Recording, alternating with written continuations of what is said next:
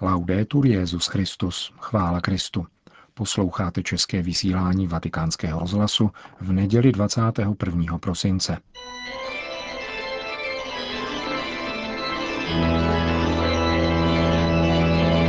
V komentáři Církev a svět uslyšíte zamyšlení italské historičky Angely Peličárové.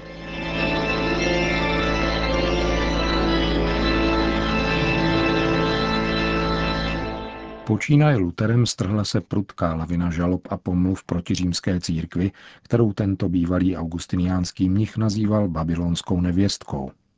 Obzvláště vykřičený a omílaný argument líčil katolíky jako otroky, nucené slepě poslouchat diktát církevního magistéria.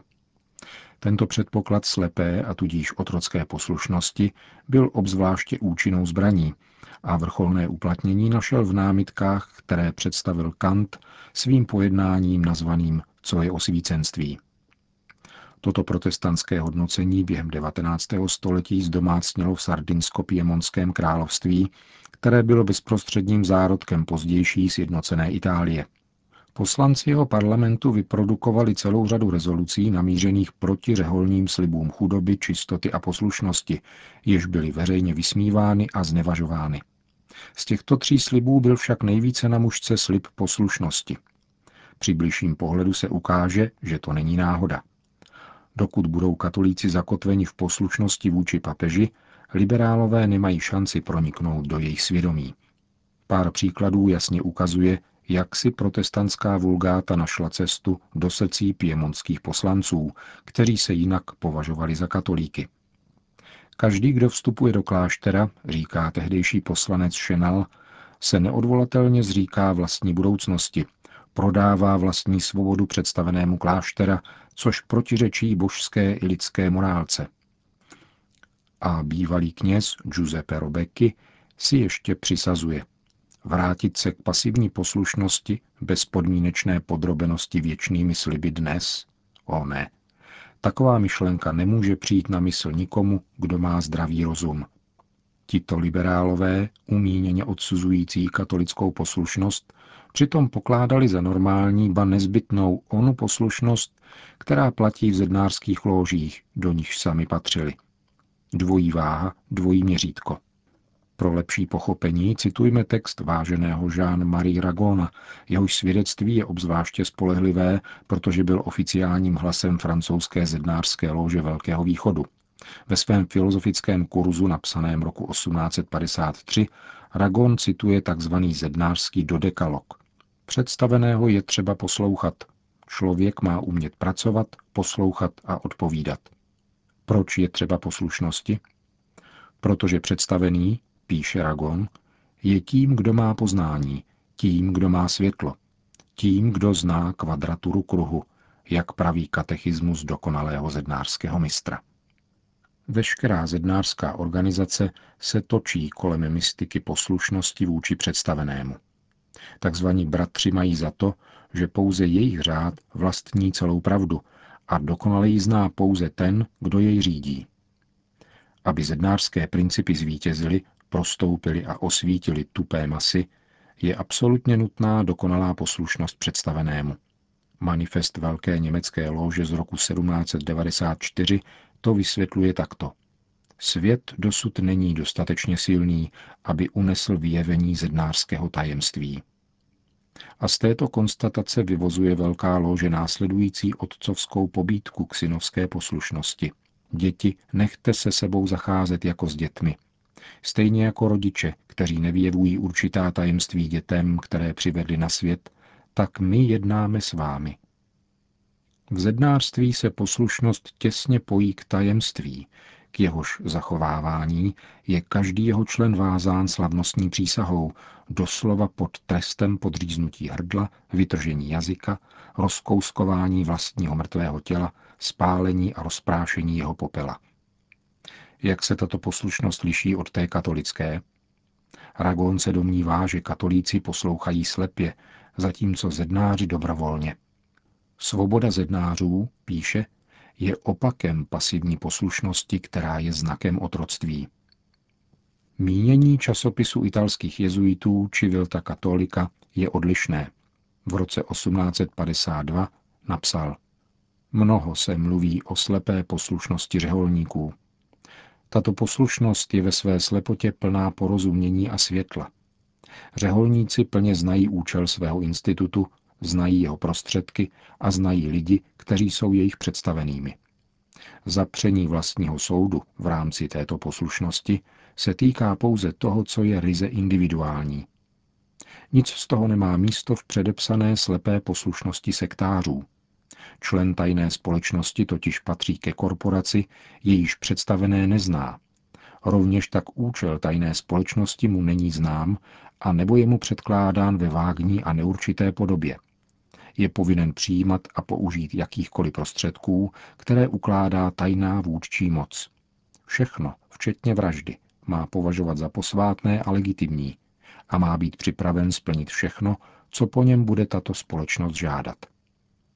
Zednář tak zavírá oči svého rozumu před objektivní pravdou a dobrem, aby se nechal manipulovat a vést jako netečný předmět rozumem jiného individua, který vládne ve svém vlastním jménu.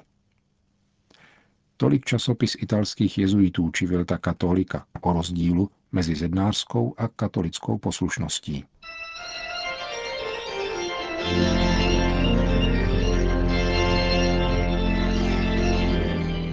To byl komentář Církev a svět od italské historičky Angely Peličárové.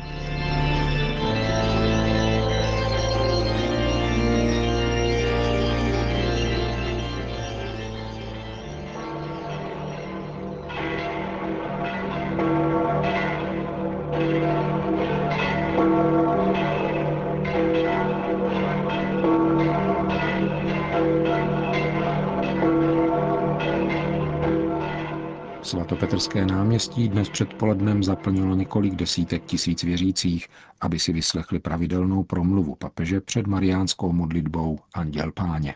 Cari fratelli e sorelle, buongiorno. Dobrý den, drazí bratři a sestry. Oggi, quarta e ultima domenica di Avvento, dnes, čtvrtou adventní neděli, nás liturgie připravuje na Vánoce, které jsou již přede dveřmi a vybízí nás, abychom rozjímali o andělském zvěstování paně Marii. Archanděl Gabriel této paně zjevuje pánovu vůli, že se stane matkou jeho jednorozeného syna. Počneš a porodíš syna a dáš mu jméno Ježíš. Bude veliký a bude nazván synem nejvyššího. Zahleďme se na tuto prostou nazareckou dívku ve chvíli, kdy se přitakáním dává k dispozici božskému poselství. Všimněme si dvou podstatných aspektů jejího postoje, který je nám vzorem k tomu, jak se připravit na narození páně. Především je to její víra, její postoj víry, který spočívá v naslouchání Božímu slovu a odevzdání se tomuto slovu naprostou ochotou mysli a srdce. Maria v odpovědi andělovi říká, jsem služebnice páně, ať se mi stane podle tvého slova.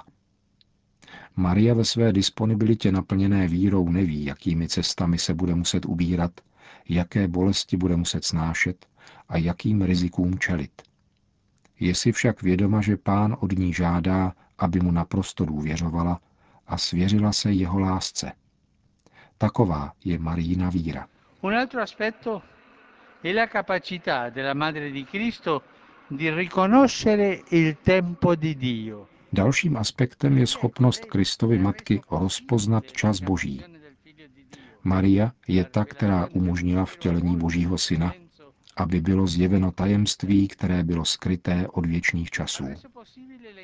Umožnila vtělení slova právě svým pokorným a odvážným přitakáním. Maria nás učí rozpoznávat příhodný čas, ve kterém Ježíš vchází do našeho života a žádá od nás pohotovou a velkodušnou odpověď. A Ježíš vchází.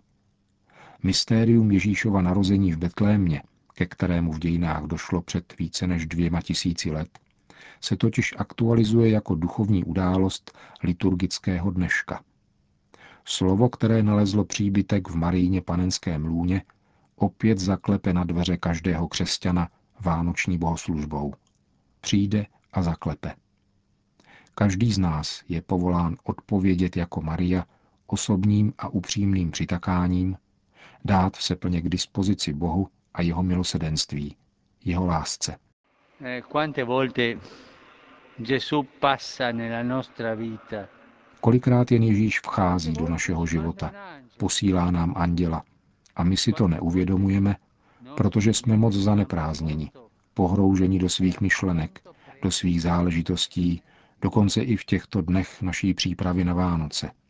Takže si nevšimneme, jak přichází, klepe na bránu našeho srdce, prosí o přijetí a žádá svolení, podobně jako u Marie.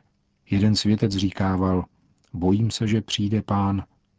Víte, proč se obával? Měl totiž obavy, že ji přehlédne a nechá jej přejít. Když ve svém srdci pocítíme, chtěl bych být lepším či lepší, lituji toho, co jsem učinil. Právě to je pán, který klepe. Dává ti pocítit vůli být lepším, vůli být více na blízku druhým, Bohu. Pocítíš-li to, zastav se. To je pán. A jdi se modlit a možná ke zpovědi, očistit se trochu. To dělá dobře. Dobře si však pamatuj, že jestli pocítíš vůli polepšit se, klepe pán. Nenech jej přejít. V tajemství Vánoc je vedle Marie tiše přítomen svatý Josef, jak to znázorňují každé jesličky, což můžete obdivovat také tady na náměstí svatého Petra. Příklad Marie a Josefa je pro nás všechny pozváním, abychom s naprostou duševní otevřeností přijali Ježíše, který se z lásky stal naším bratrem. On přichází a přináší světu dar pokoje. Na zemi pokoj lidem, ve kterých má Bůh zalíbení. Jak pastýřům zvěstovali zástupy andělů. Narození páně je drahocený dar a Kristus je náš pravý pokoj. Kristus klepe na naše srdce, aby nám daroval pokoj. Pokoj duše. Otevřeme brány Kristu.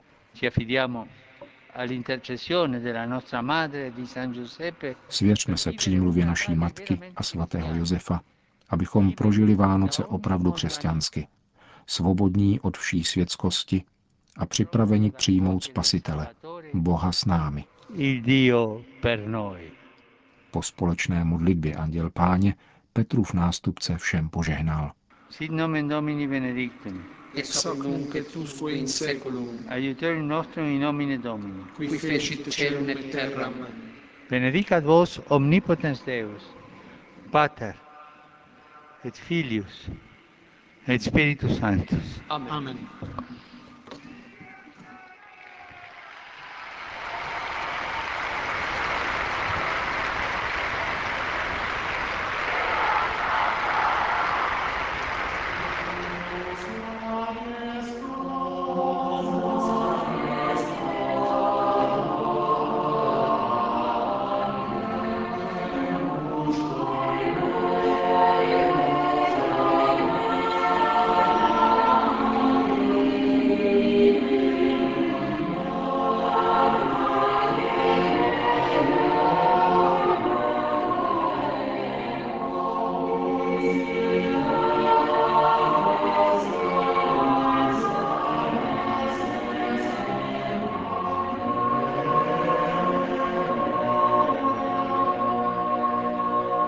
Končíme české vysílání vatikánského rozhlasu.